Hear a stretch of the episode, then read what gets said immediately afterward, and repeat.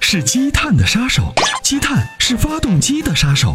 那么，杀手的杀手就是朋友。超美全能卫士对积碳说拜拜，简单方便，轻松除碳。微信关注“参谋长说车”车友俱乐部，回复“超美全能卫士”即可购买。哎，你好，哎，你你，好，你好，你好，我想买一款那个十落地十万元左右的 SUV，也是嗯自主品牌的。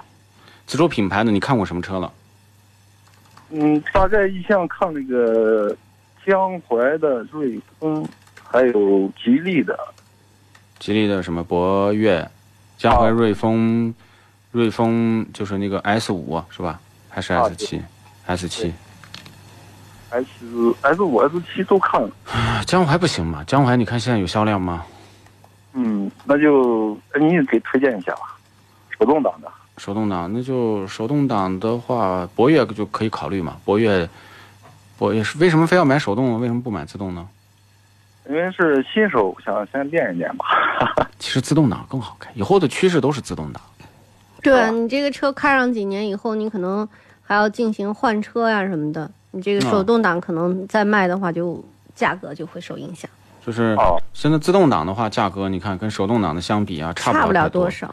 你看博越的话，这个自动挡的低配才十十万多，对吧嗯？一点八 T 的，啊，然后这个这个这个，呃，十二万多，十二万出头，一点八 T 的手动挡是十万多，那么就是你要买也行啊，你要买也行哦，买也可以啊。啊，也能考虑。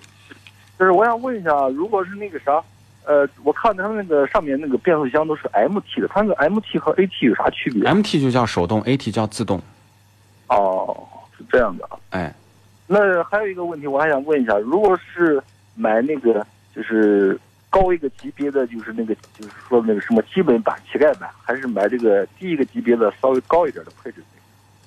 嗯，就是你现在的预算就意思你要买一个高级别的是吗？嗯，就是说我的意思是说，就是说买高一级别的那个乞丐版，还是买低一级的稍微高配置版高一点的？这样子的，如果你要是长久用，那我们建议呢，你就是你买这个高一个级别的低配，为什么呢？因为它的级别高，就意味着它的安全性啊，呃，它的空间各方面都会更好。配置呢，好多配置是可以后期加装的。哦，好的，那我就明白了。嗯，嗯，好的，好，谢谢啊，哎，没事儿，好，再见，拜拜。哎，再见，